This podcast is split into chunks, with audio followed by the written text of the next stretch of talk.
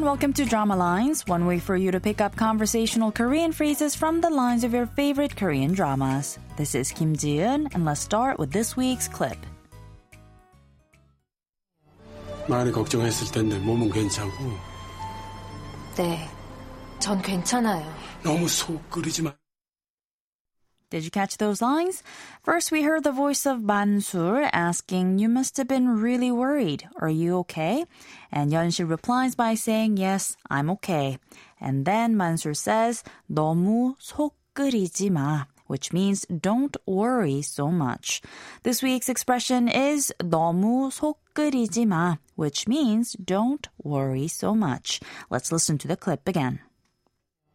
많이 걱정했을 텐데 몸은 괜찮고 네, 전 괜찮아요. 너무 속 끓이지 마.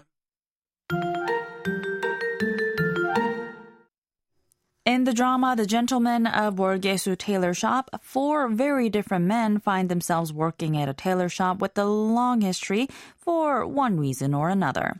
They don't all start out on good terms, but through the course of the drama, they become mm, almost a family.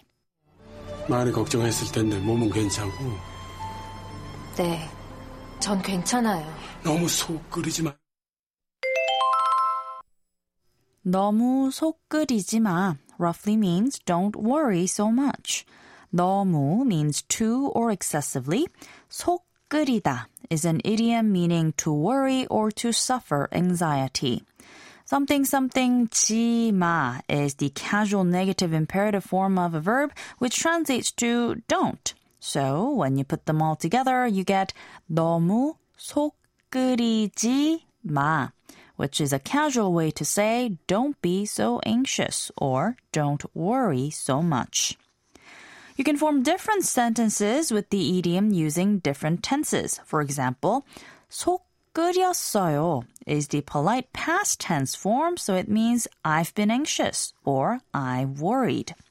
속 끓이겠어요 is a polite future tense form, so it means I'll or someone will be worried or I'll be anxious. 속 끓였겠네요 is one way to say you must have been worried or you must have been anxious. 너무 속 끓이지 마. 너무 속 끓이지 마.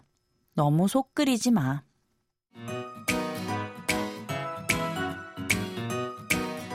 We've got more to come on the expression next time, so don't forget to tune into the next drama lines. Bye for now.